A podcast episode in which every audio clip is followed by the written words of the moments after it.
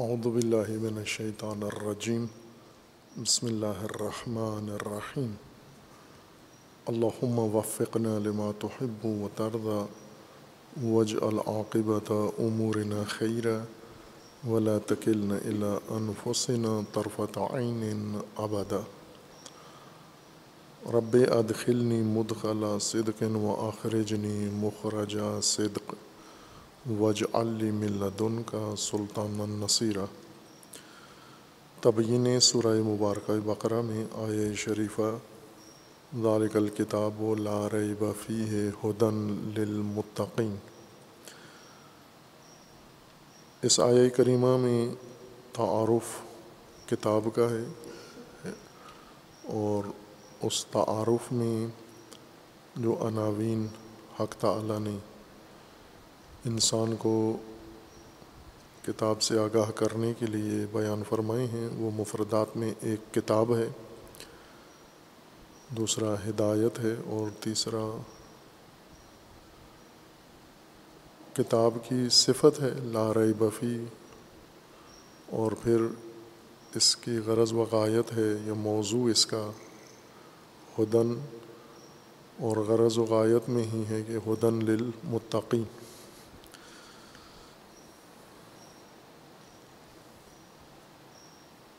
ان تمام عارف میں کتاب کا ایک رائج معنی کیا گیا ہے جو خود قرآن کے اندر دیگر تمام مقامات میں کتاب کے معنی کے ساتھ، قرآنی معنی کے ساتھ زیادہ سازگار نہیں ہے، بلکہ کتاب کا مصداق، کتاب کا معنی قرار دیا گیا ہے۔ جس سے ابہام آخر تک رہتا ہے، ان تمام آیات میں یا مکمل کلام الہی میں، چونکہ کتاب کا صحیح مفہوم منعقص نہیں ہوتا۔ دوسرا مطلب ہے کہ یہ کتاب لا ریب بفی ہے۔ نفی ریب و شک اس کتاب سے کیا گیا ہے تاکہ انسان کا، مخاطبین کا اس کے اوپر اعتماد و اطمینان قائم رہے اور جو اس کتاب کے متعلق، اس آئین کے متعلق شکوک و شبہات ایجاد کرتے ہیں، ان کے شکوک و شبہات سے بھی کتاب کے پڑھنے والے اور کتاب کی پیروی کرنے والے محفوظ رہیں اور مطمئن رہیں۔ یہ ہدایت ہے یہ کتاب، ہدایت بھی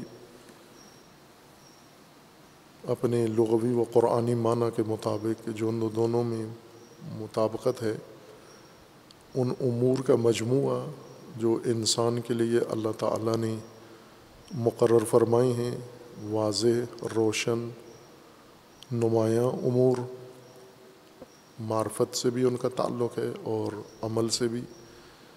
ان امور کے ذریعے سے انسان اپنی زندگی کا مکمل نظام حاصل کرتا ہے، سمجھ جاتا ہے اور زندگی کا راستہ اور زندگی کا مقصد و ہدف پا لیتا ہے۔ وہ تمام مجموعہ ہدایت ہے۔ قرآن کریم مکمل طور پر ہدایت ہے۔ تمام آیات قرآن کریم تمام صورتیں قرآن کی اور تمام الفاظ قرآن کریم کے، البتہ اس ترکیب اور ترتیب کے ساتھ ہدایت ہیں جو اللہ نے اس کے اندر ایجاد کی ہے۔ وہ ترتیب اور ترکیب بھی ہدایت کا حصہ ہے جز ہدایت ہے۔ اگر اس ترتیب و ترکیب کو ہم نظر انداز کریں گے تو ایک رکن ہدایت گویا ہم نے گرا دیا ہے۔ اور ہدایت کا کوئی بھی رکن اگر مفقود ہو، عمل ہدایت مکمل نہیں ہوتا۔ جیسا کہ ہم موجودہ نسل میں اور سابقہ تاریخ میں دیکھتے ہیں کہ قرآن کے بارے میں نہایت اہتمام کے باوجود ہدایت مفقود ہے۔ اور اس کی وجہ یہ ہے کہ ہدایت کے ارکان نظر انداز کر کے، ان سے چشم پوشی کر کے باقی ماندہ قرآن کو مقدس کتاب کے طور پر اور متبرک کتاب کے طور پر لیا جاتا ہے، پڑھا جاتا ہے، پڑھایا جاتا ہے اور اس پورے تعلیم و تعلم میں ہدایت مفقود ہے۔ چونکہ وہ ترکیب بھی نظر انداز ہے اور ترتیب بھی نظر انداز ہے۔ اور غیر ہدایتی مقاصد کے لیے قرآن کو استعمال میں لایا جاتا ہے یا قرآن کی طرف رجوع کیا جاتا ہے۔ اور ایسا رجوع قرآن کی طرف جس میں ہدایت نہ ہو، اس کی نفی کی گئی ہے۔ خود قرآن نے بھی کی ہے اور رسول اللہ صلی اللہ علیہ و علیہ وسلم نے بھی اس رجوع کو بے خاصیت اور غیر مفید قرار دیا ہے۔ اس میں کوئی خیر نہیں ہے۔ جس قرآن خوانی میں اور جس قرآن فہمی میں ہدایت نہ ہو۔ اور یہ ہدایت مخصوص قرار دی گئی ہے متقین کے لیے۔ ادن للمتقین۔ اور یہی جملہ، پہلا جملہ ہی سورہ بقرہ کا مورد سوال واقع ہوا ہے کہ قرآن ہدایت بشر کے لیے ہدن للناس ہے اور وہاں سے مخصوص کر کے متقین کے ساتھ کیوں مخصوص کیا گیا ہے؟ اور اس کے جواب کے لیے، اس اشکال کے جواب کے لیے جو چارہ جوئی اور چارہ اندیشی کی گئی ہے، اس نے ابہام کو مزید بڑھا دیا یعنی سوال کی تقویت کی ہے۔ بعض جواب ایسے ہوتے ہیں کہ جن سے سوال اور زیادہ پختہ تر ہو جاتا ہے، مضبوط ہو جاتا ہے۔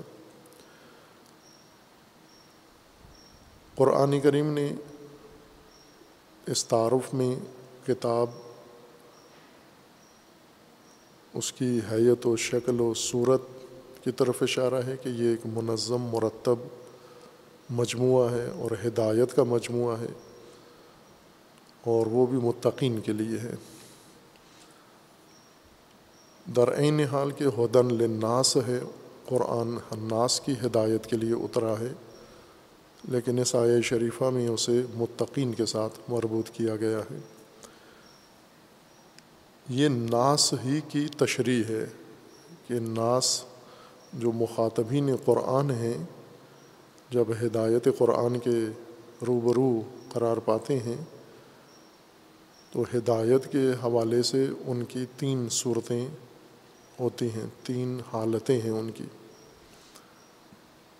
یا وہ ہدایت کے لیے مستعد ہیں، آمادہ ہیں، شرائط ہدایت پذیری ان کے اندر موجود ہیں، یا شرائط ہدایت پذیری گنوا بیٹھے ہیں، کھو بیٹھے ہیں، یا شرائط ہدایت پذیری ان کے اندر کمزور پڑ گئی ہیں۔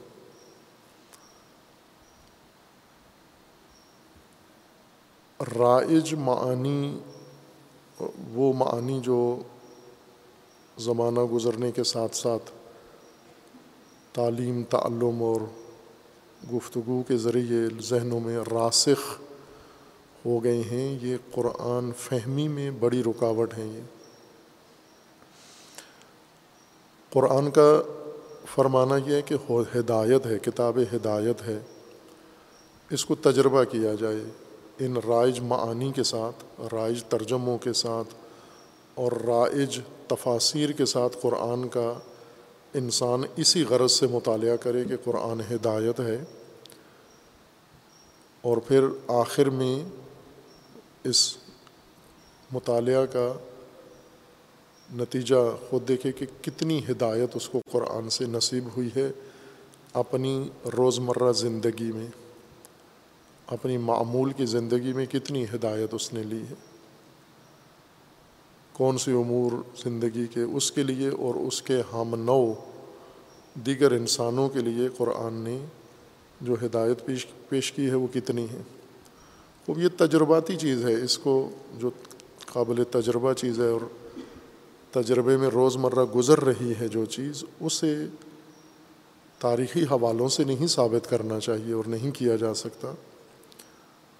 مثلاً آج اس مہینے میں، جون کے مہینے میں گرمی ہے یا گرمی نہیں ہے، یہ ہم سابقہ تاریخ سے حوالے لا کے نہیں ثابت کر سکتے کہ اس جون کے مہینے میں ہمارے شہر میں یا ہمارے ملک میں گرمی ہے یا نہیں ہے۔ یہ حصی امر ہے۔ حصی امر کو تاریخی حوالوں سے نہیں مدلل کر سکتے آپ۔ حصی امر کو احساس سے اور حص سے آپ نے ثابت کرنا ہے۔ قرآن کتاب ہدایت ہے۔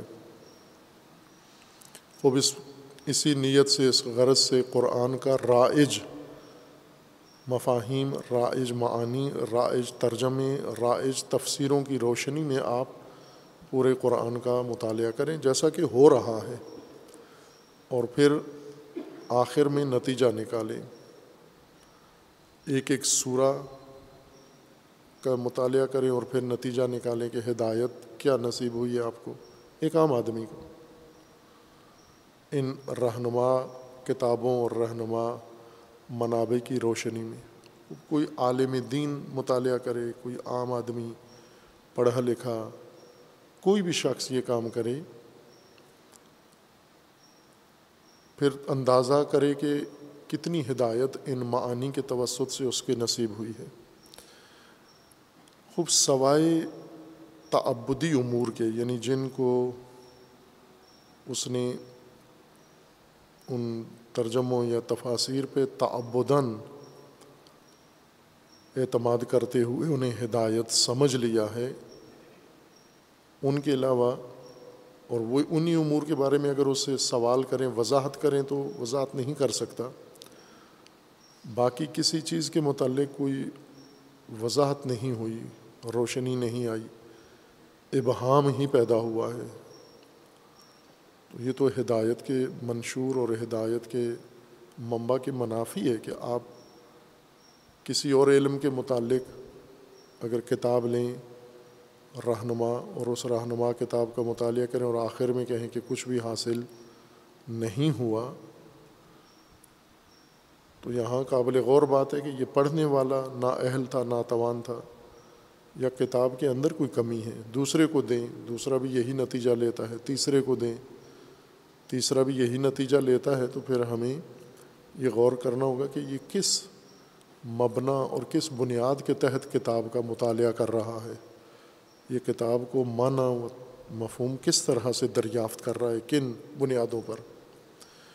قرآن کریم لاریب ہے اور کتاب ہدایت ہے۔ اس لاریب ہدایت کی کتاب کو ہدایت کی غرض سے پڑھیں، کتنی واضح ہدایت نہ چونکہ ہدایت نام ہی واضح امور کا ہے، نمایاں امور کا ہے، روشن امور کا نام ہدایت ہے۔ وہ کتنی وضاحتیں ہو جاتی ہیں زندگی کے مختلف شعبوں کے متعلق۔ پھر کہتے ہیں کہ قرآن میں کلیات ہمیں حدیث کی طرف رجوع کرنا ہے۔ اور حدیث کی مدد سے پھر قرآن کا ابہام دور کیا جاتا ہے۔ قرآن کے بجائے حدیث سے زیادہ ہدایت لی جاتی ہے۔ عملی تجربہ یہ ہے کہ احادیث زیادہ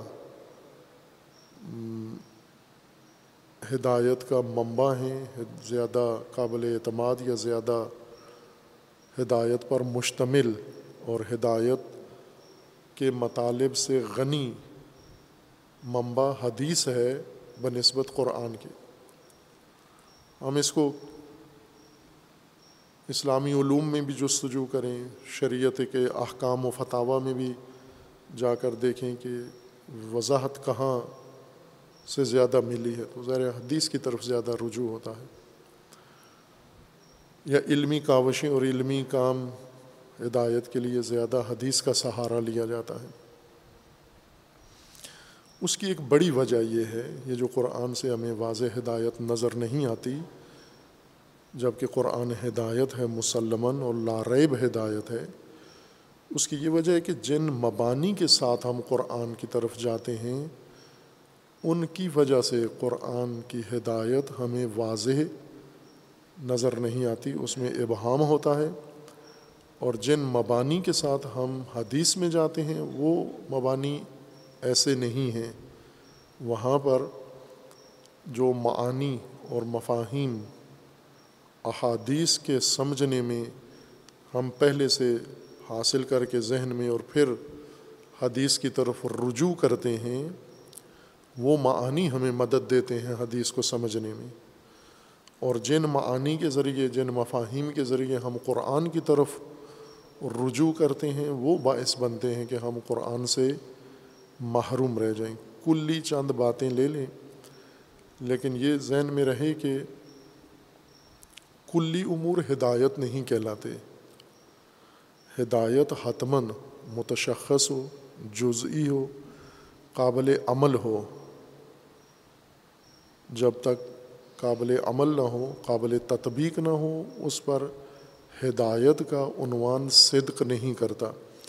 مثلاً آپ لاہور میں بیٹھ کر کسی شہر کے بارے میں کسی سے رہنمائی لیتے ہیں اور وہ آپ کو رہنمائی کرے، اس طرح کے واقعات بھی ہیں اور لطیفے بھی ہیں کہ کسی جگہ پر، کسی کسی بھی جگہ پر کوئی واقعہ ہوا ہے۔ اگر یہ کوئی خبر دے آپ کو، کسی جگہ پر کوئی واقعہ ہوا ہے، اس سے آپ کے علم میں کیا اضافہ ہوا ہے؟ کسی جگہ پر کوئی واقعہ ہوا ہے۔ اس طرح کی خبریں ہم روز ایک دوسرے کو دیتے ہیں۔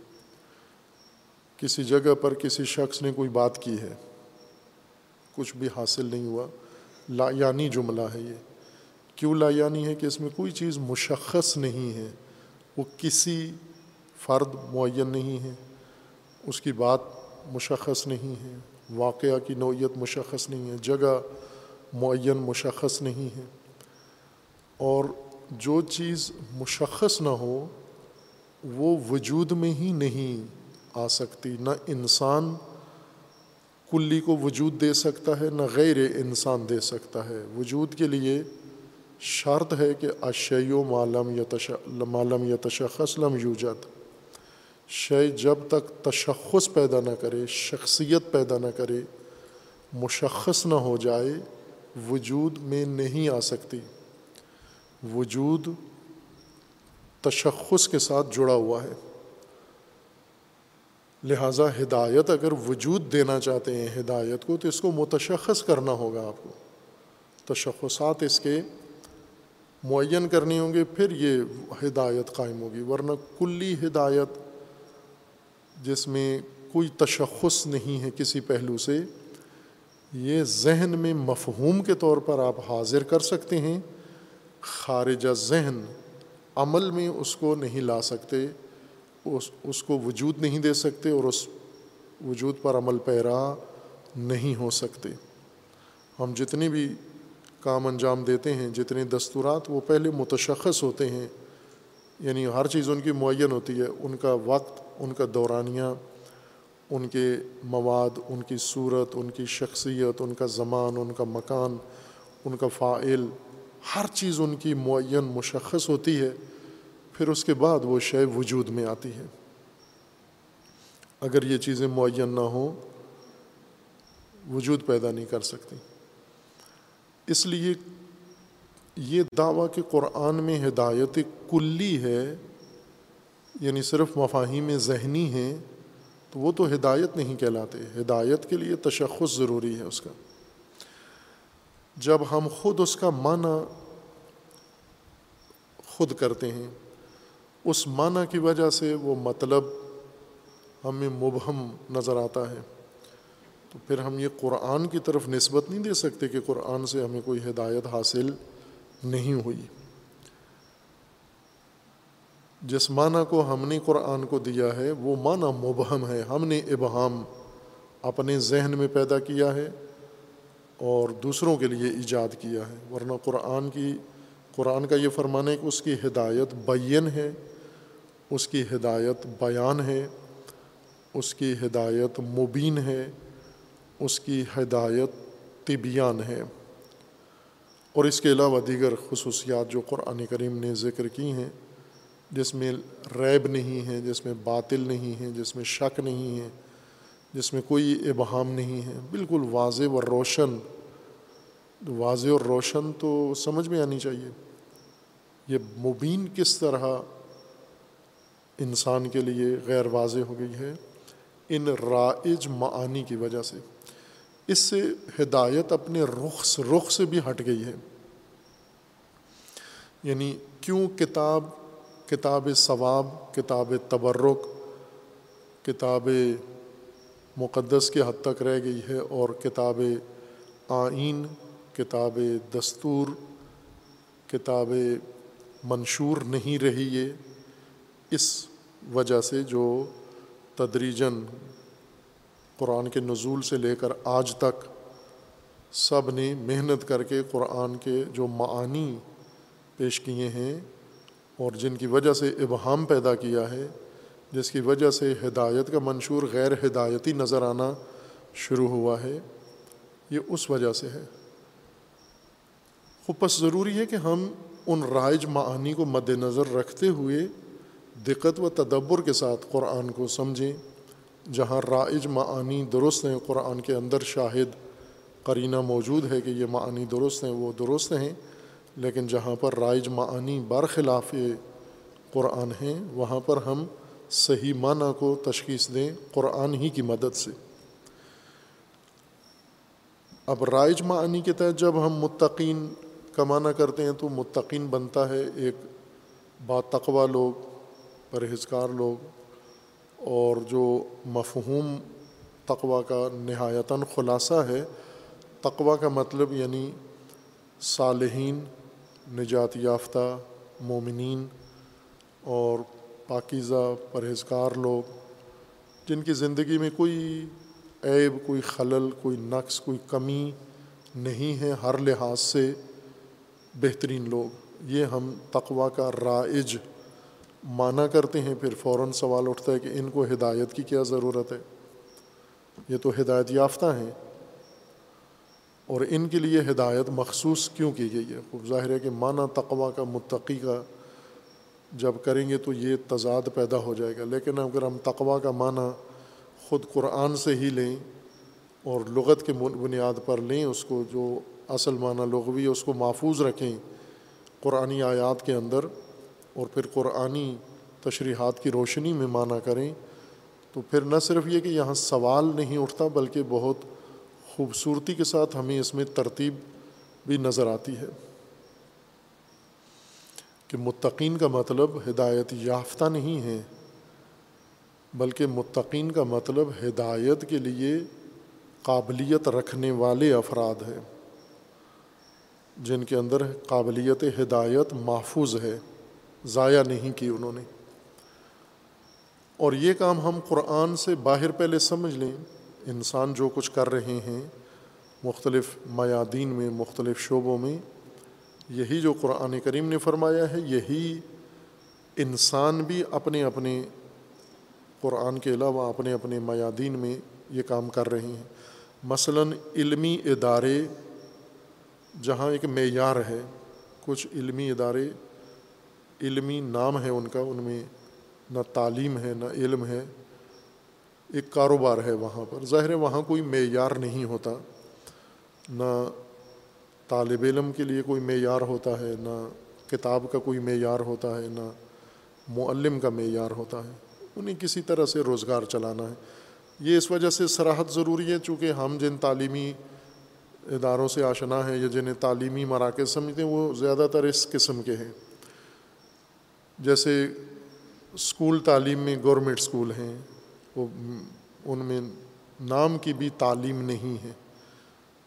ان پڑھ لوگ سفارشوں کے ذریعے سے معلم مقرر ہو گئے ہیں اور بچے جن کو تعلیم دی جاتی ہے، وہ بھی کسی معیار کے بغیر داخلہ لے لیتے ہیں اور ان کے اندر تعلیم بھی نہیں ہوتی۔ اور یہ ایک واضح چیز ہے، غیر معیاری ہیں۔ دینی تعلیمی ادارے بھی اسی طرح کے غیر معیاری زیادہ ہیں، معیاری بہت کم ہیں، لیکن ہیں الحمد للہ مختلف مذاہب، مسالک کے معیاری تعلیمی ادارے بھی ہیں۔ اسی طرح سرکاری اعلیٰ تعلیم کے اداروں میں معیاری زیادہ ہیں۔ جیسے یونیورسٹیاں ہیں، کالجز ہیں۔ جب یہ طلاب کو داخلہ دیتے ہیں، تو داخلے کے لیے ان کی شرائط ہیں۔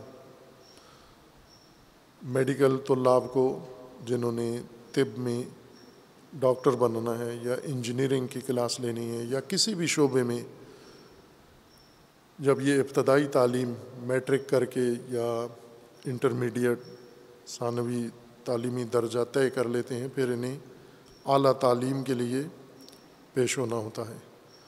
وہاں تعلیم ابھی انہوں نے لینی ہے۔ جو تعلیم تعلیم یافتہ نہیں ہے تعلیم لینی ہے تعلیم کے لیے مستعد ہیں، یہ رجوع کرتے ہیں، ہمیں تعلیم دیں، وہ ان کا جائزہ لیتے ہیں۔ پہلے ایک ان کا امتحان، ورودی امتحان لیتے ہیں۔ انٹری ٹیسٹ ہوتا ہے ان کا ایک۔ ان کے سابقہ کارکردگی دیکھتے ہیں۔ پھر اس کے بعد ایک بہت ہی سخت گیر قسم کا ان کا انٹرویو لیتے ہیں۔ علمی انٹرویو۔ اس میں کیا چیز تشخیص دے رہے ہیں؟ اصل تو انہوں نے تعلیم دینی ہے اس کو۔ اور تعلیم کا نصاب، جیسا نصاب کے اندر بھی لکھا ہوا ہے کہ پوری قوم کے لیے یہ نصاب ہے۔ مثلاً پاکستان کے تعلیمی اداروں کا نصاب، پوری قوم کے لیے، قوم کے بچوں کے لیے یہ نصاب ہے۔ وہ قوم کے بچے جب آتے ہیں تعلیم حاصل کرنے، تو قوم کے بچوں کا کی آزمائش لی جاتی ہے، ٹیسٹ لیا جاتا ہے کہ یہ اس تعلیم کے قابل ہیں یا نہیں ہیں۔ پچھلے امتحانوں میں کتنے نمبر لیے ہیں، پھر موجودہ تعلیمی درجے اور سلسلے کے لیے کتنے آمادہ ہیں یہ۔ ان کا امتحان بھی لیا جاتا ہے، انٹرویو بھی لیا جاتا ہے اور اسی میں تشخیص دی جاتی ہے کہ یہ اگلی اعلیٰ تعلیم کے قابل ہیں یا نہیں ہیں۔ یہ جو تشخیص دے رہے ہیں، یہ تقوا ہے۔ یہ دیکھنے کے لیے کہ یہ متقی ہیں یا نہیں ہیں۔ چونکہ جو اعلیٰ تعلیم کا نصاب ہے، یہ للمتقین ہے۔ اعلیٰ تعلیم کا نصاب کتابی شکل میں، کتاب سے مراد یہ نہ جو پرنٹڈ کتابیں ہیں، چھپی ہوئی بازاروں سے خریدی ہیں، نہ۔ قرآن کی اصطلاح میں کتابی ہے، وہ تعلیم یعنی ایک منظم، مرتب ایک نظام ہے، تعلیم کا درجہ بندی ہے، اس تعلیم کے اندر مطالب ہیں۔ اس تعلیم کے چند سالوں پر مشتمل ایک تعلیمی نصاب ہے، تعلیمی مرحلہ ہے، اور وہ تدریجاً انہوں نے ان طلاب کو تعلیم دینا ہے۔ یہ دیکھنے کے لیے کہ یہ اس مرتب، منظم تعلیمی نظام کو لینے کے قابل ہیں یا نہیں ہیں، ان کے پوری جائزہ لیتے ہیں۔ اس جائزے میں مشخص کرتے ہیں کہ یہ متقی ہے یا نہیں۔ متقی سے مراد یعنی اعلیٰ تعلیم کے لائق قابل ہے یا نہیں۔ یعنی اعلیٰ تعلیم کے لیے جو صلاحیت ہے، اس نے محفوظ رکھی ہوئی ہے یا نہیں، ضائع کر بیٹھا ہے یا حاصل ہی نہیں کی۔ یہ تعلیمی تقوا اس کا تعین ہوتا ہے۔ وہ اکثریت رد ہو جاتے ہیں کہ یہ نہیں ہے، اس قابل نہیں ہے۔ اول جنہوں نے اٹھاسی پرسنٹ نمبر نہ لیے ہوں، وہ ویسے ہی اس میں کہا جاتا ہے کہ اہل نہیں ہے جنہوں نے نمبر لیے ہوئے ہیں، پھر ان کا جب ٹیسٹ لیا جاتا ہے، کچھ اس میں سے نکل جاتے ہیں کہ یہ اہل نہیں ہیں۔ پچھلے امتحان میں کسی بھی وجہ سے اس نے نمبر لے لیے تھے، اب نہیں ہے اہل۔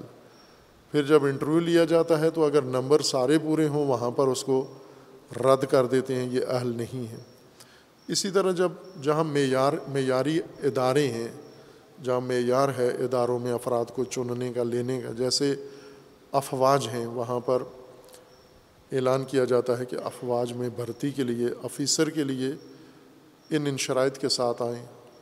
اگر انہوں نے سو بندہ لینا ہوتا ہے تو بیس ہزار آدمی رجوع کرتے ہیں۔ ان بیس ہزار آدمیوں میں وہ ان کو مختلف مراحل سے گزارتے ہیں۔ اپنے معیار کے مطابق اور تشخیص دیتے ہیں کہ ان میں سے اہل کتنے ہیں۔ اور اس طرح کے امتحانات ہیں جو روز مرہ دے رہے ہوتے ہیں۔ ہر قوم میں، ہر ملک میں رائج نظام ہے۔ ایک سول سروسز کا امتحان ہے پاکستان میں، جنہوں نے حکومتی گورننس کے لیے افیسر بننا ہوتا ہے۔ ملک کے مختلف شعبوں کے لیے، اداروں کے لیے آفیسر بھرتی ہوتے ہیں، سول آفیسر۔ فوجی آفیسر کا بھی معیار ہے، ان کا بھی ہے۔ ان کا اور زیادہ سخت ہے، فوج سے بھی زیادہ سخت ہے۔ اس میں کثیر تعداد میں لوگ شریک ہوتے ہیں، ساٹھ ہزار، ستر ہزار، بسا اوقات، اس سے بھی کہیں زیادہ۔ اور ان میں سے شاید سینکڑوں بھی پاس نہیں ہوتے۔ ایک امتحان یہاں لاہور میں ہی لیا گیا تھا، شاید پنجاب کے لیے تو ان میں بائیس ہزار گریجویٹ بی اے پاس جوانوں سے امتحان لیا گیا، دو پاس ہوئے صرف اس میں سے۔ بائیس ہزار میں سے دو پاس ہوئے۔ چاہیے زیادہ ان کو، لیکن اتنے معیار پر پورے اتنے اترتے ہیں۔ کیوں؟ انہوں نے آفیسر بننا ہے، آگے سیکرٹری بننا ہے، مدیر بننا ہے، ڈائریکٹر بننا ہے، مینیجر بننا ہے، کمشنر بننا ہے۔ پولیس کا آفیسر بننا ہے، وزارت خانوں میں جانا ہے، ملکی نظام سنبھالنا ہے۔ ملک کی مینجمنٹ میں ایڈمنسٹریشن میں انہوں نے ایڈمنسٹریٹر بننا ہے۔ تو ان کو جانچ کے، پرکھ کے، پھر ان جب یہ سلیکٹ ہو جاتے ہیں، امتحان پاس کر لیتے ہیں، پھر ان کے دوبارہ تعلیم افسری کی تعلیم شروع ہو جاتی ہے۔ ان کو پڑھاتے ہیں افسری کہ آپ نے اپنے متعلقہ ادارے میں کس طرح سے کام کرنا ہے۔ اس لیے یہ جب اداروں میں ان کی تعیناتیاں ہوتی ہیں تو کارآمد ثابت ہوتے ہیں۔ اس مراحل کے مطابق انہیں چنا جاتا ہے۔ یہ ایک رائج طریقہ ہے۔ تعلیم کے لیے باقاعدہ آزمائے جاتے ہیں لوگ، تربیت کے لیے آزمائے جاتے ہیں۔ عسکری شعب و ملازمت کے لیے، سول شعبوں کے لیے ہر میدان میں ایک معیار کے مطابق ان افراد کو لے کر آگے دوسرے مرحلے کے لیے چنا جاتا ہے۔ دیگر ممالک میں بھی ایسا ہی ہے، شاید پاکستان سے زیادہ سخت ہے وہاں کا نظام افراد کی چناؤ میں۔ یہ وہ کام ہیں جو عرفی ہے، سب کر رہے ہیں روزمرہ۔ اور قرآن مجید بھی یہی کام قرآن نے بھی پیش کیا ہے۔ ہدف قرآن کا کیا ہے؟ مقصد کیا ہے قرآن کا؟ ہدایت۔ انسان کی ہدایت۔ ہدایت کی نوعیت معین، مشخص ہو، نوعیت ہے۔ قرآن نے ایک مبہم ہدایت نہیں کرنی کہ کچھ بھی بن جائے۔ تعلیمی اداروں میں ایسے نہیں ہوتا۔ غیر معیاری تعلیمی اداروں میں یہ ہوتا ہے کہ کچھ بھی بن جائے۔ ممکن ہے آخر میں، مثلاً گورنمنٹ اسکول کا پڑھا ہوا آخر میں ممکن ہے بدماش بن جائے۔ ممکن ہے چور بن جائے، ممکن ہے ڈکیت بن جائے، ممکن ہے گینگسٹر بن جائے، ممکن ہے کوئی فرقہ باز مولوی بن جائے، یہ کچھ بھی بن سکتا ہے۔ لیکن انجینئرنگ کالج کا فارغ و تحصیل انجینئر ہی بنے گا، میڈیکل کالج کا فارغ و تحصیل ڈاکٹر ہی بنے گا۔ افواج کے آفیسری اکیڈمی کا، آفیسر اکیڈمی کا فارغ و تحصیل فوجی افسر بنے گا۔ ہر ادارہ معین و مشخص ہدایت اپنی زیر تربیت، زیر تعلیم فرد کو دیتا ہے۔ معین و مشخص کہ یہ بننا ہے۔ کیونکہ تعلیم میں بھی تشخص ہے، تربیت میں بھی تشخص ہے۔ اس تعلیم و تربیت کا جو نتیجہ نکلے گا، انسان فارغ و تحصیل، وہ بھی ایک معین اور مشخص شخصیت کے ساتھ اور عہدے کے ساتھ انسان بنے گا۔ جہاں معیار نہیں ہے اور تعلیم میں تشخص نہیں ہے، تربیت میں تشخص نہیں ہے، وہاں کا نتیجہ کچھ بھی نکل سکتا ہے کہ غیر معیاری دونوں طرف ہیں۔ اسکول تعلیم بھی ہے غیر معیاری اور دینی تعلیم بھی ہے، دونوں طرف نتیجہ یکساں ہے۔ قرآن کریم ہدایت ہے اور مشخص ہدایت ہے۔ اس مشخص ہدایت میں قرآن کیا نتیجہ لینا چاہتا ہے؟ یعنی وہ جو آخری بن کے سامنے آنا ہے، نتیجہ وہ کیا ہے؟ دراصل قرآن انسان کی ہدایت ایک معاشرے کی شکل میں، امت کی شکل میں، ایک جمعیت کی شکل میں کر رہا ہے۔ ہدایت اس طرح قرآن کی تدوین کی گئی ہے کہ اس نصاب ہدایت کے بعد جو چیز سامنے آئے گی، وہ ایک معاشرہ، ایک سماج وجود میں آئے گا۔ ایک سوسائٹی تشکیل پائے گی اس ہدایت کے نتیجے میں۔ قرآن ہدایت مشخص و معین ہدایت ہے اور اس کا تشخص یہی ہے کہ ایک معین خصوصیات کی سوسائٹی اس نے تشکیل دینی ہے۔ وہ سوسائٹی قرآن میں کئی ناموں سے موسوم ہے۔ وہ معاشرہ جو قرآن کی ہدایت کا نتیجہ ہوگا وہ مومن معاشرہ اس کو کہیں مومن کہا گیا ہے۔ بعض جگہ پر کہیں پر اس کو مفلح کہا گیا ہے، مفلحون کہا گیا ہے۔ کہیں پر اس کو محسنون کہا گیا ہے، کہیں پر اس کو متقون یا متقین کہا گیا ہے۔ یہ اسی کے مختلف نام ہیں، عنوان ہیں ان خصوصیات کی وجہ سے، لیکن ہدف قرآن کا ایک انسانی معاشرہ، انسانی سماج، انسانی سوسائٹی تشکیل دینا ہے۔ اور یہ نصاب ہدایت اس کے لیے آمادہ کیا گیا ہے۔ اس میں متقین کا عنوان، اسی سماج کا عنوان ہے۔ یعنی قرآن نہایتاً جو چیز ایجاد کرے گا، وہ متقین، معاشرہ یا جامعہ متقین ہوگا۔ متقین سوسائٹی وجود میں آئے گی۔ اور متقین میں تقوی بنیاد ہوگا، تقوی اساس ہوگا۔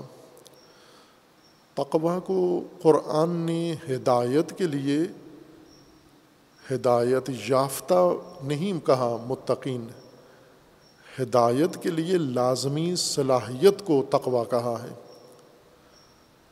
یعنی جس کو ہم آج کی رائج پاکستان کی مخلوط زبان، بیچاری زبان میں واقع اردو بیچاری ترین زبان دنیا میں ہے۔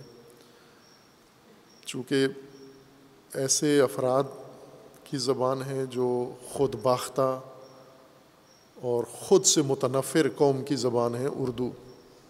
احساس حکارت میں مبتلا لوگوں کی زبان بن گئی ہے۔ اردو بولتے ہوئے بھی جن کو شرم آتی ہے۔ اس لیے اس زبان کو غنی و مستغنی نہیں کر سکے۔ زبان کے لیے کوئی الفاظ نہیں ہے۔ ابھی بھی آپ ڈکشنریوں میں بھی تلاش کریں آپ کو نہیں ملیں گے۔ یہ الفاظ، مثلاً بٹن بٹن انگلش ہے لفظ۔ اردو میں کہ بٹن کو کیا کہتے ہیں؟ پائپ۔ یہ تو انگلش ہے لفظ، پائپ۔ اردو کے لفظ نہیں ہے اردو میں کیا کہتے ہیں پائپ کو؟ کچھ بھی نہیں کہتے۔ اردو دانوں میں یہ شعور ہی نہیں تھا کہ کم از کم پائپ نہیں بنا سکتے۔ پائپ کے لیے لفظ تو بنا لیں ہم۔ بٹن نہیں بنا سکتے۔ بٹن کے لیے لفظ تو اپنا ہونا چاہیے۔ اردو کا لفظ ہونا چاہیے جو اردو کے اندر، اور ہیں موجود۔ نہ کہ نہیں ہے بٹن کے لیے اردو لفظ ہے، لیکن وہ آبا و اجداد ہی اردو کو معلوم تھا، ان کی اولاد کو معلوم نہیں ہے۔ یہ اجنبی، یہ لفظ اسی طرح رائج ہو گئے۔ ہیں پروگرام پروگرام کی اردو کیا ہے؟ کوئی نہیں ہے اردو اس کی۔ اسی طرح روزمرہ الفاظ جو استعمال کرتے ہیں مائک مائک کی کیا اردو ہے؟ کوئی اردو نہیں ہے۔ ٹیلی ویژن کی کیا اردو ہے؟ کوئی اردو نہیں ہے۔ ریڈیو کی کیا اردو ہے؟ کوئی نہیں ہے۔ اسی طرح جن کی تھی اب تو ان کی بھی ختم ہو گئی ہے۔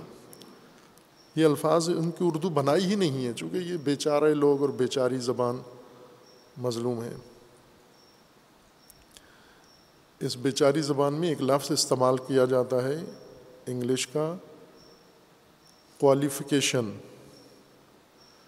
کوالیفیکیشن وہ مرتبہ جو جو کسی دوسرے مرتبے کے لیے صلاحیت کے طور پہ لحاظ کیا جاتا ہے۔ یعنی ایسا مرحلہ جس میں انسان ثابت کرتا ہے کہ دوسرے مرحلے کے لیے، بعد والے مرحلے کے لیے اس کے اندر آمادگی اور صلاحیت موجود ہے۔ کھیلوں میں آپ نے سنا ہوا ہے، چونکہ کھیل کی زبان زیادہ سمجھتے ہیں ہمارے لوگ۔ مثلاً جب کرکٹ ٹورنامنٹ ہوتے ہیں، یہ غلام ممالک جب مل کے کرکٹ کھیلتے ہیں، تو اس میں کہتے ہیں پہلا کوالیفائنگ راؤنڈ کھیلوں کا ایک مرحلہ کوالیفائنگ راؤنڈ ہے۔ یعنی جس میں ٹیموں نے کپ نہیں جیتنا، ٹرافی نہیں جیتنی، بلکہ ٹورنامنٹ کے لیے اپنی صلاحیت ثابت کرنی ہے، اہلیت ثابت کرنی ہے۔ قابلیت ثابت کرنی ہے کہ ہم ٹورنامنٹ میں شریک ہو سکتے ہیں کوالیفائی کرتے ہیں، اپنے آپ کو اہل ثابت کرتے ہیں۔ تقوا قرآن کریم میں جو ہدایت ہے، ہدایت کی کوالیفیکیشن کا نام تقوا ہے۔ یعنی اس، یہ جو سوسائٹی، یہ جو جامعہ، یہ جو معاشرہ قرآن کے مد نظر ہے، سماج جس کی تشکیل، ہدایت کے نقشے ہدایت کے جتنے منصوبے ہیں، وہ سب ایک انسانی معاشرت کی تشکیل کے لیے ہیں۔ قرآن منصوبے قرآن نقشے سارے، تربیت کے، ہدایت کے، تعلیم کے۔ ان نقشوں کے مطابق جب اس معاشرے کی، جب اس سوسائٹی کی یا جب اس جمعیت کی بنیاد، جماعت کی بنیاد رکھی جائے گی۔ تو جس کوالیفیکیشن پر رکھی جائے گی، جس آمادگی پر رکھی جائے گی، اس کا نام تقوا ہے۔ تقوا بنیاد ہے تقوا کے اوپر یہ ساری چیزیں قائم کی جائیں گی۔ اس مطلب کو قرآن کریم نے زیادہ واضح صورت میں بیان کیا ہے۔ کہ تقوا در حقیقت ایک بنیاد ہے کسی دوسری عمارت کی تعمیر کے لیے۔ اس کے اوپر کچھ اور تشکیل پانا ہے۔ جس بنیاد پر دوسری چیز قائم ہونی ہے، اس کو قرآن تقوا کہہ رہا ہے۔ اسے سورہ توبہ میں قرآن کریم نے ذکر فرمایا ہے۔ سورہ مبارکہ توبہ میں آیا ایک سو نو میں۔ سورہ توبہ میں یہ ماجرا اور ہے ماجرا میں مسجد زرار کا ذکر ہے کہ کچھ نام نہاد مسلمانوں نے رسول اللہ کے عہد میں، رسول اللہ کی موجودگی میں مسجد بنائی، دین کا مرکز بنایا اور قرآن نے اس کو کہا کہ یہ بہت ہی نقصان دہ مرکز ہے، تباہ کن مرکز ہے یہ۔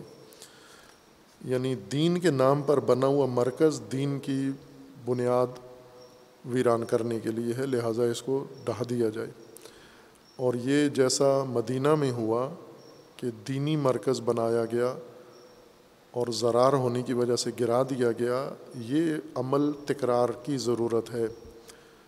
یہ کام زرار مدرسے زرار مسجدیں زرار امام بارگاہیں زرار تعلیمی ادارے، زرار تنظیمیں، زرار دفتر کثرت سے ہیں۔ اس وقت ایک تھی، آج زمین بھری ہوئی ہے ان سے۔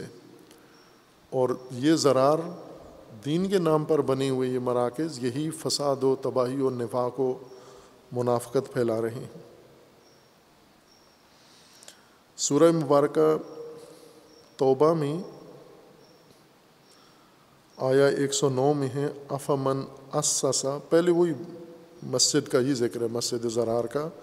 لیکن ہم تقوا کو تقوا کی وہ حیثیت جو قرآن مقرر کر رہا ہے، اس کو ملاحظہ کرتے ہیں۔ افا من اسسا بنیانہ اللہ تقوا من اللہ و ردوان خیر امن اسسا بنیانہ اللہ شفا جرفن ہارن فنہار بہی فی نہار فی نار جہنما و اللہ یہ دل قوم ظالمین اب یہاں پر مصداق، سامنے مسجد زرار ہے۔ مسجد زرار میں بنیادی خرابی کیا تھی؟ بنیاد اس کی تقوا پر نہیں تھی۔ اس کام کی بنیاد تقوا نہیں تھا۔ یہ اس میں بنیادی خرابی تھی۔ اس کی اینٹیں، اس کا مسالہ، اس کا پلستر، اس کی سریا، سیمنٹ خراب نہیں تھا۔ اس کی بنیاد خراب تھی، بنیاد تقوا پر نہیں تھی۔ افامن اسسا بنیان التقوا یا رسول اللہ کو حکم ہے کہ لا تقم فی ہے ابدا۔ لمسجد اسسا التقوا من اول یومن احق و انتقوم فی ہے فی ہے رجال یحبون ان یتطہروا و اللہ یحب المطاہرین رسول اللہ کو حکم ہے کہ چونکہ رسول اللہ کو انہوں نے افتتاح کے لیے دعوت دی ہوئی تھی، تقریب رکھی ہوئی تھی، اور حضور نے وہ دعوت قبول بھی کر لی تھی اور جانا تھا، ارادہ بھی تھا کہ وہاں جا کر اس مسجد کا افتتاح کریں گے۔ اور اللہ تعالیٰ نے یہ آیا نازل فرما کے حضور کو روک دیا کہ نہیں جانا۔ آپ نے لا تقم فی ہے ابدا الابد، اس میں نہیں جانا آپ نے۔ ان زرار مقامات پر نہیں جانا۔ لمسجد اس سے سا اللہ تقوا من اول یومن، وہ مسجد جو تقوا کی بنیاد پر قائم ہوئی ہے۔ اس میں احق ہے سیاض سزاوار یہ ہے کہ انتقوم فی ہے وہاں پر آپ قیام کریں، وہاں عبادت کریں، وہاں پر قیام کریں، آپ یہاں نہ کریں۔ پھر نیچے ہے افامن اسسا بنیان ہوں اللہ اللہ تقوا من اللہ، اور جس نے تاسیس کی بنیان عمارت اپنی تقوا پر اور رضوان الہی پر، وہ خیر ہے، یا جس نے بنیان رکھی اللہ شفا جورفن ہار۔ ایک پھسلتے ہوئے، گرتے ہوئے کنارے کے اوپر جو مسلسل کٹائی کٹ کٹ رہا ہے، گر رہا ہے، گرتے ہوئے کنارے کے اوپر جس نے بنیاد رکھی، وہ مناسب ہے آپ کے لیے۔ بس تقوا ایک بنیانی چیز ہے، اساسی چیز ہے۔ جہاں پر قرآن نے خود اس کو اساس امور کی قرار دیا ہے۔ مصداق کے طور پر مسجد ہے، لیکن یہ حیثیت تقوا کی مختص نہیں ہے مسجد کے ساتھ، یہ حیثیت تقوا کی عمومی ہے کہ تقوا اساس میں ہو، بنیاد میں ہو۔ اور ہدایت کی اساس و بنیاد بھی تقوا ہے۔ تقوا ایک کوالیفیکیشن ہے، ایک آمادگی کا نام ہے جو ہدایت کے لیے ضروری ہے۔ اس لیے یہ ہدایت اس ان کے لیے ہے، چونکہ اوپر تعمیر کیا کرنا ہے؟ جس کی بنیاد تقوا پر ہو، اس میں چاہیے کیا، بنانا کیا چاہتے ہیں؟ ایک انسانی معاشرہ، انسانی جماعت، ایسی مملکت جو معاشرہ، متقین معاشرہ کہلائے مومن معاشرہ کہلائے کہلائے، یا دیگر نام جو قرآن کریم نے اس کو عطا کیے ہیں، وہ سارے نام اس کو دے سکتے ہیں آپ۔ لیکن بہتر ہے وہی نام جو قرآن کریم نے بتائے ہیں، وہ نام اس کے اوپر منطبق ہوں کہ وہ توحیدی معاشرہ ہو، وہ ایسا معاشرہ ہو جس میں انسان عبد ہوں ابدیت کا معاشرہ تشکیل دیا جائے، انسانی معاشرہ تشکیل دیا جائے اور متقی معاشرہ یا متقی سماج اس کے اوپر تعمیر کیا جائے۔ پس متقی یوں نہیں ہے کہ قرآن متقی کا مطلب آپ نے ہدایت یافتہ کیا، پھر سوال پیدا ہو گیا کہ یہ یہ تو دور لازم آتا ہے بعضوں نے یہ تفسیر کے کتنے صفحے اس دور کی وضاحت اور اس دور کی اضالے میں صرف کیے ہیں۔ پہلے یہ بیان کے دور لازم کیسے آتا ہے؟ دور اس طرح سے لازم آتا ہے کہ متقی کہتے ہیں ہدایت یافتہ۔ متقی وہ ہے جو ہدایت یافتہ ہو۔ اور ہدایت کس کو دینی ہے؟ متقی کو۔ تو ہدایت کے لیے متقی ہونا ضروری ہے، متقی ہونے کے لیے ہدایت ضروری ہے۔ یا ہدایت موقوف ہے متقی ہونے پر، متقی ہونا موقوف ہے ہدایت کے اوپر تو یہ دور لازم آتا ہے۔ اور دور بھی سری دور ہے یہ۔ جو فوراً گھوم کے ایک دوسرے کے اوپر انحصار دو چیزوں کا ہو جاتا ہے۔ پھر اس کو برطرف کرنے کے لیے کہ نہ اس سے دور لازم نہیں آتا، چونکہ وہ ہدایت جو متقی پر موقوف ہے وہ اور ہے، اور وہ متقی جو ہدایت پر موقوف ہے درجے الگ ہیں۔ یہ ایک ہدایت ہے جو متقی پر ہے اور متقی جس ہدایت پر موقوف ہے، وہ الگ ہدایت ہے۔ پھر اس تکلف میں انسان پڑ جاتا ہے۔ متقی در اصل قرآن نے بطور صلاحیت و استعداد اس امر کو لیا ہے۔ اور ہدایت کے تمام نظام کے اندر تقوا کو اسی بنیاد پر بیان فرمایا ہے۔ اس اساس پر خوب، یہ سارے اشکالات یہیں ختم ہو جاتے ہیں، لازم ہی نہیں آتے، نہ دور لازم آتا ہے، چونکہ تقوا ہدایت یافتہ کو نہیں کہتے۔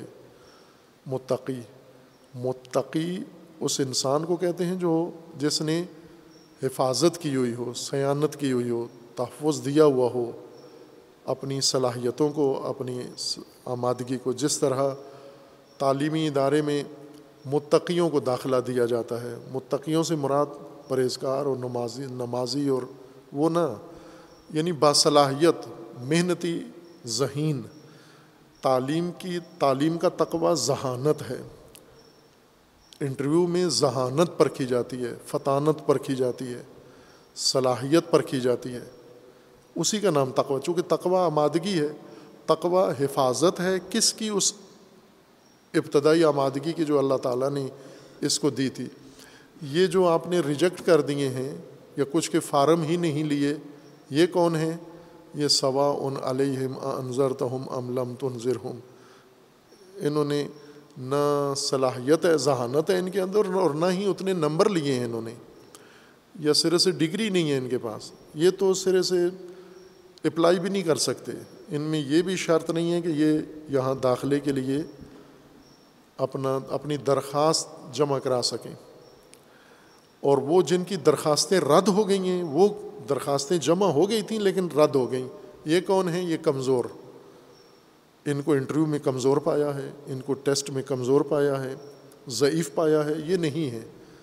ایک طبقہ، ایک جماعت اقلیت ان میں سے اس نے ثابت کیا کہ وہ آمادہ ہیں اس کام کے لیے۔ قرآن نے جو ہدایت آمادہ کی ہے انسان کے لیے، وہ ہر انسان کی ہر حالت میں نہیں لاگو ہو سکتی۔ انسان کو اس کے لیے آمادگی کی ضرورت ہے۔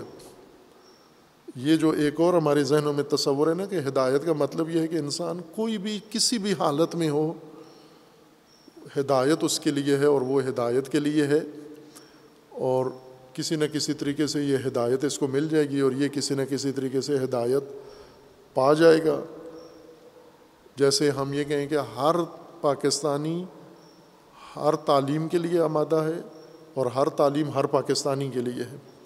بھلے پاکستان میں جو تعلیمی نظام ہے وہ سب پاکستانیوں کے لیے، پوری قوم کے لیے ہے۔ لیکن اس قوم کے اندر جو آمادہ افراد ہیں، مستعد افراد ہیں، یوں نہیں ہے کہ اول سے یہ لکھا ہوا ہے کہ یہ اشرافیہ کے لیے ہے، یہ افسروں کے بچوں کے لیے ہے، نہ۔ یہ تعلیم پاکستان کی قوم کا تعلیمی ادارہ ہے۔ ہر پاکستانی اس میں تعلیم حاصل کر سکتا ہے۔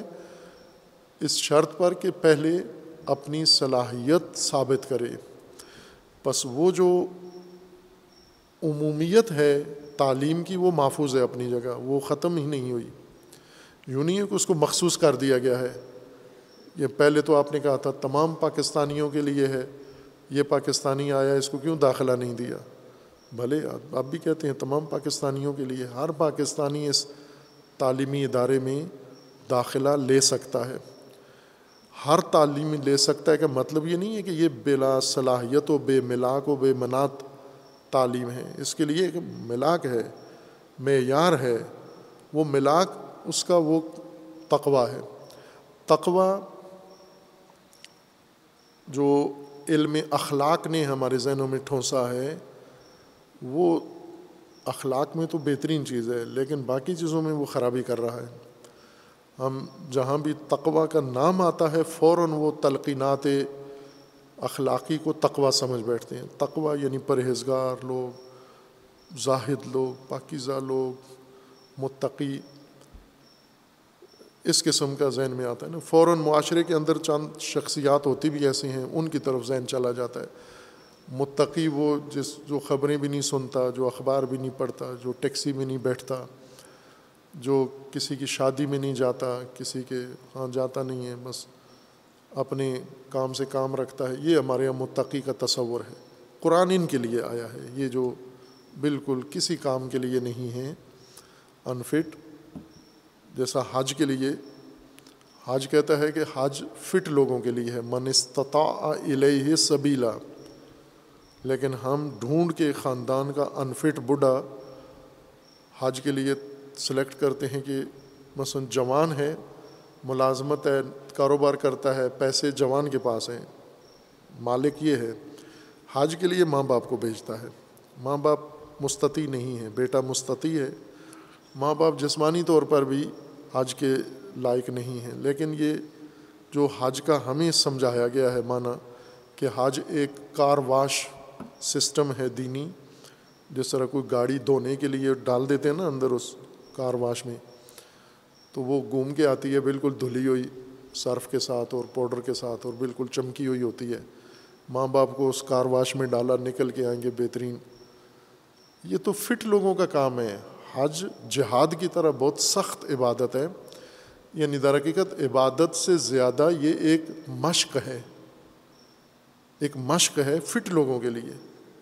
صحت مند لوگوں کے لیے استطاعت میں مالی استطاعت ہو صحت کے لحاظ سے استطاعت ہو، باقی حوالوں سے استطاعت ہو یعنی فٹنس ہو، پوری فٹنس والا آدمی جائے وہاں۔ ہم اسی جگہ انفٹ آدمی بیچتے ہیں جا کر، کثرت ثواب کے لیے۔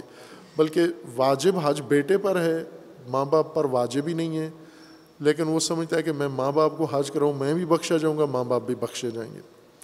میں واجب واجب حج ترک کر دوں، مجھے کوئی گناہ نہیں ہے۔ یہ غیر واجب حج ماں باپ کو کرا دوں انفٹ لوگوں کو، ہم سب کی بخشش ہو جائے گی۔ اب یہ تعلیم دی ہے ہم نے، حج کی اس طرح سمجھایا ہے تو یہ تصور بنائے نا اس کو۔ تقوا ہم نے یہ کہا ہے کہ یہ دوری کمر والا بندہ، جھکی ہوئی گردن والا بندہ اور میلے کپڑوں والا بندہ آستینیں پھٹی ہوئی یہ بندہ، یہ با تقوا بندہ ہے۔ رومال بھی نہیں ہے ناک صاف کرنے کے لیے اس کے۔ خط نہیں بنواتا داڑھی کے مثلاً یا بالوں کے۔ ناتا نہیں ہے کئی کئی دن، اتنا با تقوا ہے۔ با تقوا تو قرآن کا با تقوا کون ہے؟ بہترین صحت مند انسان یعنی محفوظ۔ صحت محفوظ، ذہانت محفوظ، اصالت محفوظ، فطرت محفوظ، پاکیزگی محفوظ۔ ہر چیز اس کی جو انسانیت محفوظ، قدریں محفوظ، جو اللہ نے اس کی ذات میں رکھا ہے وہ پورا محفوظ۔ ایک چیز ضائع نہیں ہونے دی اس نے۔ وہ یہ انسان ہے، شعور محفوظ اس کا۔ غبی نہیں ہے کنزین نہیں ہے ڈھل نہیں ہے۔ یہ نہیں ہے کہ ایک بات دس دس دفعہ سمجھاؤ، پھر بھی سمجھ نہیں آتی۔ ہم اتفاقاً اسی کو کہتے ہیں، بہت با تقوا آدمی ہے اس کو ننانوے دفعہ سمجھا چکے ہیں، لیکن ابھی بھی اس کے ذہن میں بات نہیں آئی۔ اتنا با تقوا انسان ہے۔ یہ تحریف ہے، انحراف ہے یہ معنی میں۔ اسی نے قرآن کو بے معنی کر دیا ہے۔ اس تفسیر نے اور اس ترجمے نے۔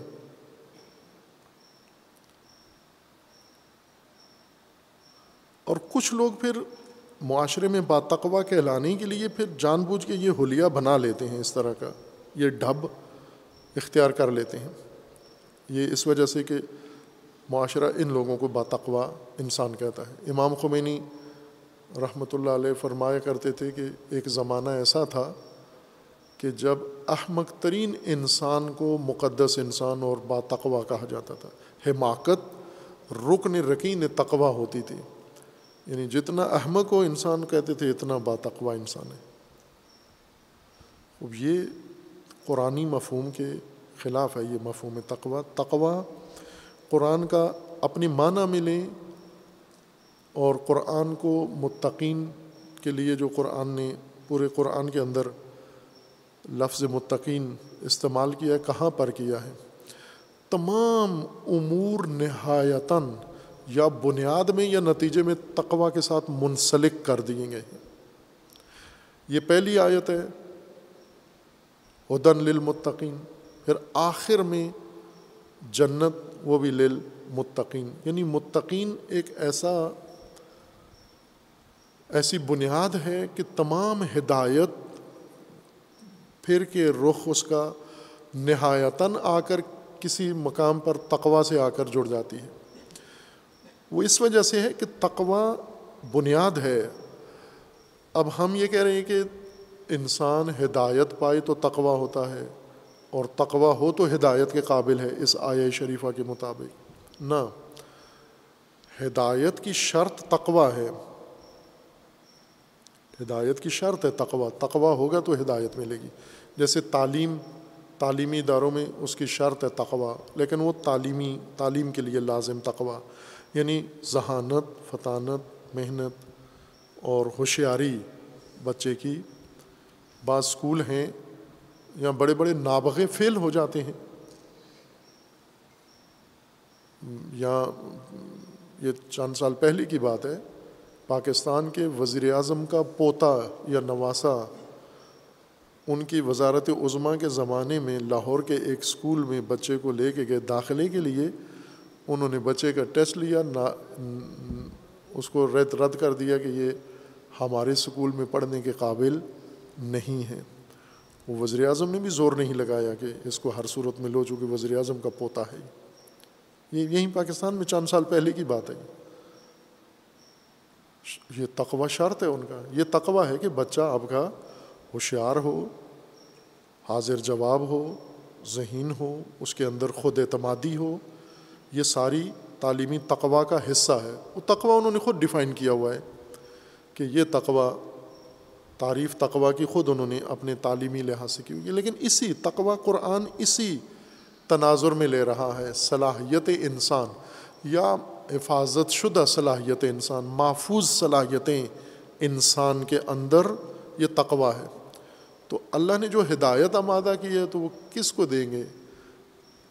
جو صلاحیتیں کھو بیٹھے ہیں، بھلے ہدن لناس تھی ان سب کے لیے اور ابھی بھی ان کے لیے ہے، لیکن ان کو متقی ہو کر ہدایت تک آنا پڑے گا۔ پہلے یہ مرحلہ طے کرنا پڑے گا کہ متقی کے زمرے میں جا کر پھر ہدایت کے لیے استحقاق اپنا ثابت کرنا پڑے گا۔ قرآن مجید نے دونوں جگہ کہا ہے، کچھ جگہ کہا ہے کہ یہ جو اعمال صالحہ انجام دیتے ہیں، ایمان رکھتے ہیں، عہد پورا کرتے ہیں، یہ متقی ہیں۔ اور یہ بھی کہا ہے کہ یہ جو اعمال صالحہ انجام دیتے ہیں، نماز پڑھتے ہیں، ایمان لاتے ہیں، یہ متقی ہوں تو یہ متقی یہ کام کرتے ہیں۔ بعض اوقات اس کو نتیجے کے طور پر ذکر کیا ہے اور بعض اوقات اس کو استعداد کے طور پر ذکر کیا ہے۔ یعنی یہ بھی آیات کے اندر ہے کہ جو لوگ یہ کام کرتے ہیں، وہ متقی ہیں الائے کا متقون۔ اس کا مطلب یہ نہیں ہے کہ یہ تقوا ان کاموں کے نتیجے میں ان کے اندر پیدا ہوا ہے، بلکہ جیسا امتحان پاس کرنے کے بعد کہا جاتا ہے کہ یہ باصلاحیت بچے تھے، یہ لائق بچے تھے۔ امتحان پاس کرنے سے لیاقت ان کے اندر نہیں آئی، لیاقت کی وجہ سے امتحان پاس کیا ہے انہوں نے۔ اس کا ذکر اول میں کریں یا اس کا ذکر آخر میں کریں؟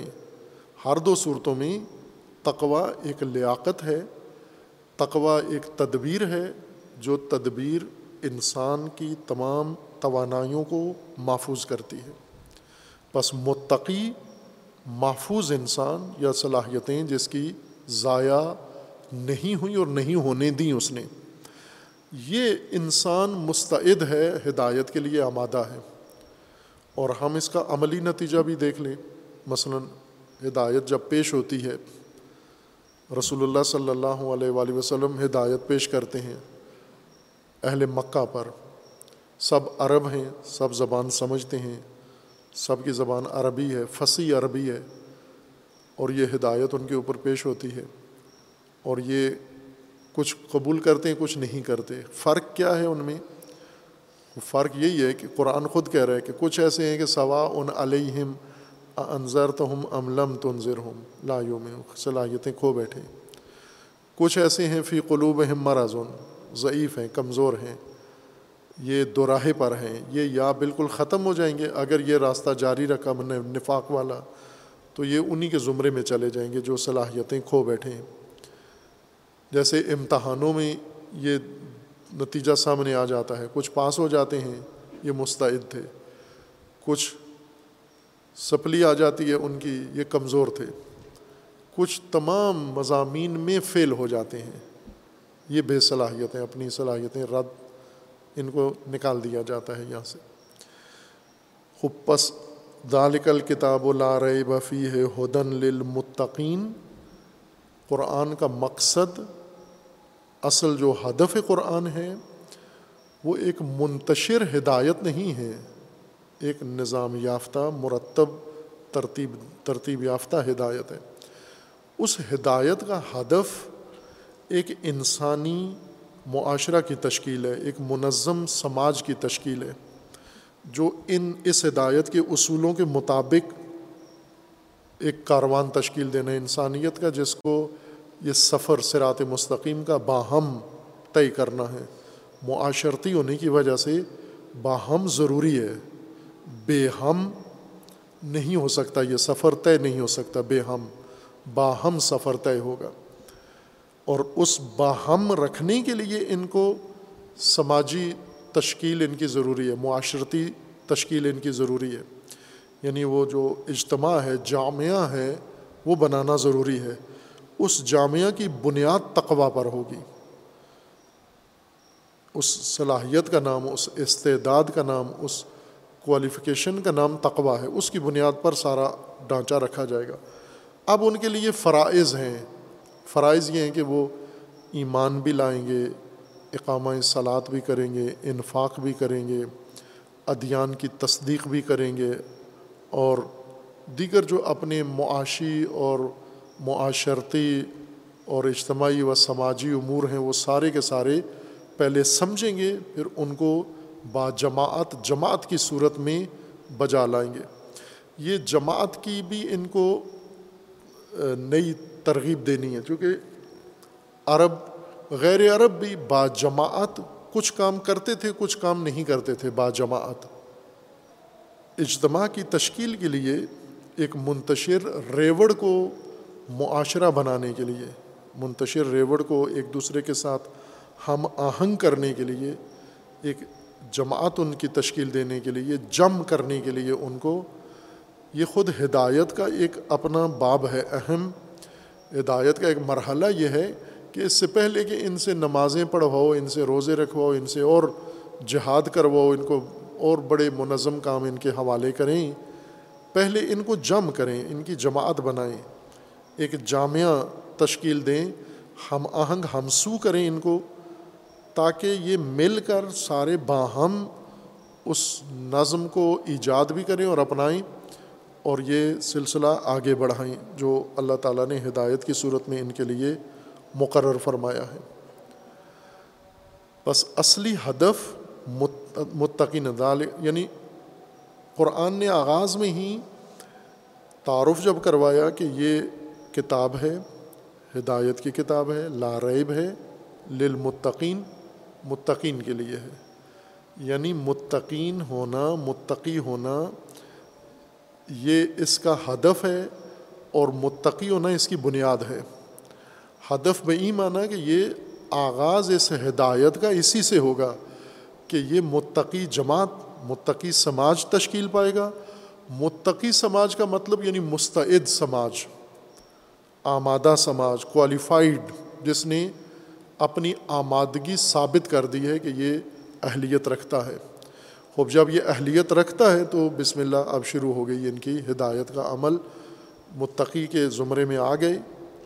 لہٰذا ہم دیکھیں کہ رسول اللہ صلی اللہ علیہ وآلہ وسلم نے بیست کے بعد کتنی عرصہ تک ان کو کوئی ایسے احکام نہ اترے نہ رسول اللہ نے ان کے اوپر لاگو کیے۔ چونکہ اس ابھی تک یہ وہ متقی مستعد سماج میں تبدیل نہیں ہوئے۔ یہ متقی سماج یہ بننا ہے، یہ بنا ہے آ کر مدینہ میں۔ مکہ میں یہ تھے، بہترین انسان تھے، افراد تھے، لیکن سماج نہیں تھا۔ اور مستعد سماج نہیں تھا یہ۔ حامی تھے، ساتھی تھے، اور ان میں سے ہر ایک کی ایک بڑی عظمت تھی، ذاتی حیثیت سے، انفرادی حیثیت سے۔ لیکن جماعت کے لحاظ سے ابھی تک یہ کسی زمرے میں نہیں تھے۔ اس لیے وہاں سے جب نکلے اور مدینہ میں آئے، اور مدینہ میں آ کر جب یہ پہلی شرط انہوں نے ثابت کی کہ یہ متقی ہیں یعنی ان کے اوپر یہ اب لاگو ہو سکتا ہے، لہٰذا ایک ایک کر کے فوراً شروع ہو گیا۔ دین کا ترتیب سے وہ ہدایت کا سلسلہ نصاب ترتیب وار طریقے سے شروع ہو گیا۔ مکہ کے اندر جتنی بھی آیات ہیں وہ ساری تشکیل اجتماع کے لیے ہیں۔ تشکیلی، تشکیلاتی آیات ہیں ساری۔ اجتماع کے لیے معموریت کم ہے، تشکیلات زیادہ ہیں۔ نظم سازی زیادہ ہے، تنظیم سازی زیادہ ہے ان کی۔ جب یہ عمل ان کا تشکیل پا کے یہ ایک متقی مستعد سماج بنا، اب ان کے لیے آگے دوسرے احکام بھی ہو گئے۔ خوب، یہ ہر نسل کے لیے ہے یہ قاعدہ۔ یوں تو نہیں کہ رسول اللہ صلی اللہ علیہ وآلہ وسلم نے یہ مراحل طے کہ یہ باقی نسلوں کے لیے یہ تمہید ختم ہو گئی ہے۔ خوب، یہ متقی سماج، یہ قرآن کا ہدف ہے، چونکہ قرآن کی ہدایت کا رخ ان کی طرف ہے۔ یعنی یہ اسکول پاکستانیوں کے لیے ہے، لیکن یہ سکول مستعد پاکستانیوں کے لیے ہے، لائق پاکستانیوں کے لیے ہے، ذہین پاکستانیوں کے لیے، با استعداد پاکستانیوں کے لیے۔ تو کوئی یہ نہیں کہہ سکتا کہ آپ تو کہہ رہے تھے پوری قوم کے لیے اسکول ہے، پوری قوم کے لیے ہے، لیکن پوری قوم کے مستعد افراد کے لیے۔ باقی سب کیا نہیں آ سکتے؟ آ سکتے ہیں، لیکن استعداد کے دروازے سے داخل ہوں گے۔ ہدایت تک آئیں گے سارے ہدایت کے لیے، لیکن تقوا کے دروازے سے سب آئیں گے۔ بس تقوا وہ پہلی اہلیت ہے جو انسان نے حاصل کرنی ہے، اس کے بعد ہدایت کے لائق ہو جاتا ہے، پھر اس کے بعد ہدایت کا عمل ہے۔ اور جیسا اشارہ کیا تھا کہ یہ ساری چیزیں درجات ہیں ان کے، جیسے علم کے درجات ہیں تقوا کے درجات ہیں، ہدایت کے درجات ہیں۔ یوں نہیں ہے کہ تقوا ایک دفعہ حاصل ہو جاتا ہے، پھر آخر تک اس تقوا کو قائم رکھنے ڈگری کی طرح۔ نہ، یہ وہ امر ہے جس کو روزانہ تحصیل کرنا ہوتا ہے، روزانہ بڑھانا ہوتا ہے، اور روزانہ اس اس کے اندر صلاحیت بڑھتی بڑھتی جاتی ہے۔ بلکہ جب ہدایت کا عمل شروع ہوتا ہے، جیسے ذہانت کی تشخیص سے تعلیم کے لیے انسان اہل قرار پاتا ہے، اور جب تعلیم شروع ہوتی ہے تو سب سے علم بڑھنے سے پہلے پہلے صلاحیت بڑھنا شروع ہوتی ہے انسان کی۔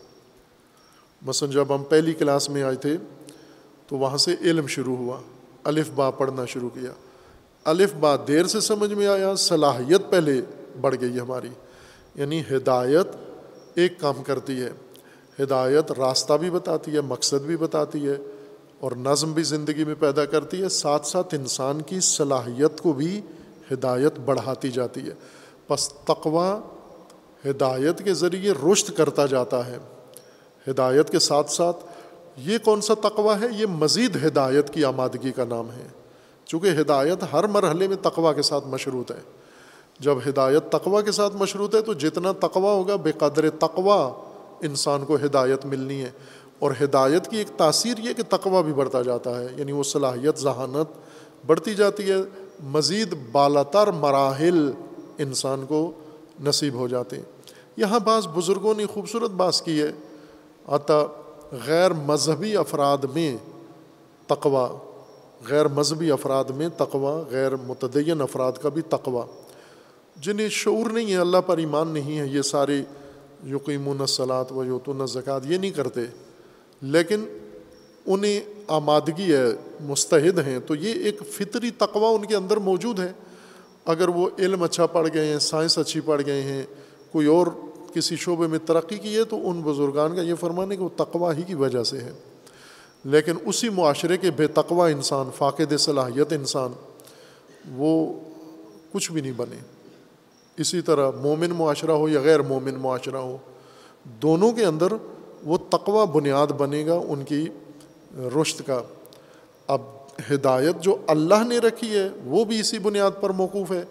اور جو انسانوں نے ہدایت کا نظام بنایا ہوا ہے، وہ بھی اسی بنیاد پر موقوف ہے۔ اور دونوں دنیا ہمارے سامنے ہیں۔